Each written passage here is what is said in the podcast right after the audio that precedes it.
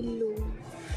महादेवी वर्मा द्वारा लिखा गया रेखा चित्र विधा पर आधारित एक अनुपम रचना है। यह रेखा चित्र उनकी सुप्रसिद्ध कृति मेरा परिवार से संकलित है। गिल्लू एक गिलहरी का नाम है और महादेवी वर्मा उसके विषय में याद करते हुए लिखती हैं कि सोन जूही में आज एक पीली कली लगी है। उसे देखकर अनायास ही उस छोटे जीव का स्मरण हो आया है, जो इस लता की सघन हरितिमा में छिपकर बैठता था और फिर मेरे निकट पहुँचते ही कंधे पर कूद कर मुझे चौंका देता था। तब मुझे कली की खोज रहती थी, पर आज उस लघु प्राणी की खोज है। परंतु वह तो अब तक इस सोन जूही की जड़ में मिट्टी होकर मिल गया होगा। कौन जाने स्वर्णिम कली के बहाने वही मुझे चौंकाने ऊपर आ गया हो। अचानक एक दिन सवेरे कमरे से बरामदे में आकर मैंने देखा, दो कौवे एक गमले के चारों ओर चोंचों से छुआ छुआवल जैसा खेल खेल रहे थे। यह काक भूसंडी भी विचित्र पक्षी है। एक साथ समादरित, अनादरित अति सम्मानित अति अवमानित। हमारे बेचारे पुरखे न गरुड़ के रूप में आ सकते हैं, न मयूर के, न हंस के। उन्हें पितर पक्ष में हमसे कुछ पाने के लिए काक बनकर ही अवतीर्ण होना पड़ता है। इतना ही नहीं, हमारे दूरस्थ प्रियजनों को भी अपने आने का मधु संदेश इनके कर्कश स्वर में ही दे देना पड़ता है। दूसरी ओर, हम कौआ और काँव काँव करने को अवमानना के अर्थ में ही प्रयुक्त करते हैं। मेरे काक पुराण के विवेचन में अचानक बाधा आ पड़ी, क्योंकि गमले और दीवार की संधि में छिपे एक छोटे से जीव पर मेरी दृष्टि रुक गई। निकट जाकर देखा, गिलहरी का छोटा सा बच्चा है, जो संभवतः घोंसले से गिर पड़ा है और अब कौवे, जिसमें सुलभ आहार खोज रहे हैं। काकद्वय की चोचों के दो घाव उस लघु प्राण के लिए बहुत थे।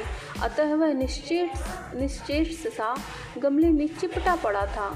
सबने कहा कि कौवे की चोच का घाव लगने के बाद ये बच नहीं सकता, अतः इसे ऐसे ही रह दे, रहा देने जाए। परंतु मन नहीं माना। उसे हौले से उठाकर अपने कमरे में ले आई। फिर रुई से रक्त पोंछकर घाव पर पेंसिलिन का मरहम लगाया। रुई की पतली बत्ती दूध में भिगोकर जैसे तैसे उसके नन्हे से मुँह में लगाया। पर मुँह खुल न सका और दूध की बूंदें दोनों तरफ़ लुढ़क गईं। कई घंटों के उपचार के उपरांत उसके मुँह में एक बूंद पानी टपकाया जा सका। तीसरे दिन वह इतना अच्छा और आश्वस्त हो गया कि मेरी उंगली अपने दो नन्हे पंजों से पकड़कर नीले कांच की मोतियों जैसी आँखों से इधर उधर देखने लगा। तीन चार मास में उसके स्निग्ध रोएँ झप्पीदार पूछ और चंचल चमकीली आँखों जो कि सबको विस्मित करने लगी। हमने उसकी जातिवाचक संज्ञा को व्यक्तिवाचक संज्ञा का रूप दे दिया और इस प्रकार हम उसे गिल्लू कहकर बुलाने लगे। महादेवी वर्मा कह रही थी कि मैंने फूल रखने की एक हल्की डलिया में रुई बिछाकर उसे तार से खिड़की पर लटका दिया। वही दो वर्ष गिल्लू का घर रहा। वह स्वयं हिलाकर अपने घर में झूलता और अपनी कांच के मनकों सी आँखों से कमरे के भीतर और खिड़की से बाहर जाने क्या क्या देखता रहता था। परंतु उसकी समझदारी और कार्यकलाप पर सबको आश्चर्य होता था। जब मैं लिखने बैठती, तब अपनी ओर मेरा ध्यान आकर्षित करने के लिए उसको इतनी तीव्र इच्छा होती थी कि उसके लिए भी उसने एक अच्छा उपाय खोज डाला। वह मेरे पैर तक आकर सिर से पर्दे पर चढ़ जाता और फिर उसे तेज़ी से उतरता। उसका यह क्रम तब तक चलता रहता जब तक मैं उसे पकड़ने के लिए ना उठती। कभी मैं गिल्लू को पकड़कर एक लंबे लिफाफे में इस प्रकार रख देती कि अगले दो पंजों और सिर के अतिरिक्त सारा अलग गात लिफाफे के भीतर बंद रहता। इस अद्भुत स्थिति में कभी कभी घंटों मेज पर दीवार के सहारे खड़ा रहकर वह अपनी चमकीली आँखों से मेरा कार्यकलाप देखता रहता। भूख लगने पर चिक चिक करके मानो वह मुझे सूचना देता। काजू या बिस्किट मिल जाने पर उसी स्थिति में लिफाफे से बाहर वाले पंजे से पकड़कर उसे कुतरता रहता। फिर गिल्लू के जीवन का प्रथम वसंत आया। नीम चलमेली की गंध मेरे कमरे में हौले हौले आने लगी। बाहर की गिलहरियाँ खिड़की की जाली के पास आकर चिक चिक करके जाने क्या कहने लगी। गिल्लू गिल्लू को जाली के पास बैठकर झांकते देखकर मुझे लगा कि इसे मुक्त करना आवश्यक है। मैंने कीले निकालकर जाली का एक कोना खोल दिया और इस मार्ग से गिल्लू ने बाहर जाने पर सचमुच ही मुक्ति पा ली। इतने छोटे जीव को घर में पले कुत्ते और बिल्लियों से बचाना भी एक समस्या ही था।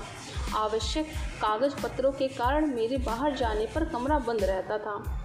मेरे कॉलेज से लौटने पर जैसे ही कमरा खोला गया और मैंने भीतर पैर रखा वैसे ही गिल्लू जाली के द्वार से भीतर आकर मेरे पैर से सिर और सिर से पैर तक दौड़ लगाने लगा। तब से यह नित्य का काम हो गया उसका। मेरे कमरे से बाहर जाने पर गिल्लू भी खिड़की की खुली जाली की राह बाहर चला जाता और दिन भर गिलहरियों के झुंड का नेता बन जाता। हर डाल पर उछलता कूदता रहता और ठीक चार बजे वह खिड़की से भीतर आकर अपने झूले में झूलने लगता। मुझे चौंकाने की इच्छा उसमें न जाने कब और कैसे उत्पन्न हो गई थी। कभी फूलदान के फूलों में छिप जाता, कभी पर्दे की चुन्नट में और कभी सोनजूही की पत्तियों में। मेरे पास बहुत से पशु पक्षी हैं। महादेवी कहती हैं कि और पक्षियों से मुझे लगाव उतना मतलब कम नहीं है, परंतु उनमें से किसी को मेरे साथ मेरी थाली में खाने की हिम्मत नहीं हुई। गिल्लू लेकिन अपवाद था। मैं जैसे ही खाने के कमरे में पहुँचती थी, वह खिड़की से निकलकर आँगन की दीवार बरामदा पार करके मेज पर पहुँच जाता। मेरी थाली में बैठ जाना चाहता। बड़ी कठिनाई से मैंने उसे थाली के पास बैठना सिखाया, जहाँ बैठकर वह मेरी थाली में से एक एक चावल उठाकर बड़ी सफ़ाई से खाता था। काजू उसका प्रिय भोजन था। कई दिन काजू न मिलने पर वह अन्य खाने की चीज़ें या तो लेना बंद कर देता या फिर झूले से नीचे फेंक देता। उसी बीच मुझे मोटर दुर्घटना में आहत होकर कुछ दिन अस्पताल में रहना पड़ा। उस दिन जब मेरे कमरे का दरवाज़ा खोला जाता है, बिल्लू अपने झूले से उतरकर दौड़ता, फिर किसी दूसरे को देखकर तेज़ी से अपने घोंसले में जा बैठता। सब उसे काजू देते। लेकिन जब मैं अस्पताल से लौट कर वापस आई तो मैंने जब उसके झूले की सफ़ाई की तो उसमें काजू भरे मिले। इससे पता चलता है कि गिल, गिल्लू उस समय जब मैं अस्पताल में थी, अपना प्रिय भोजन भी नहीं खाता था।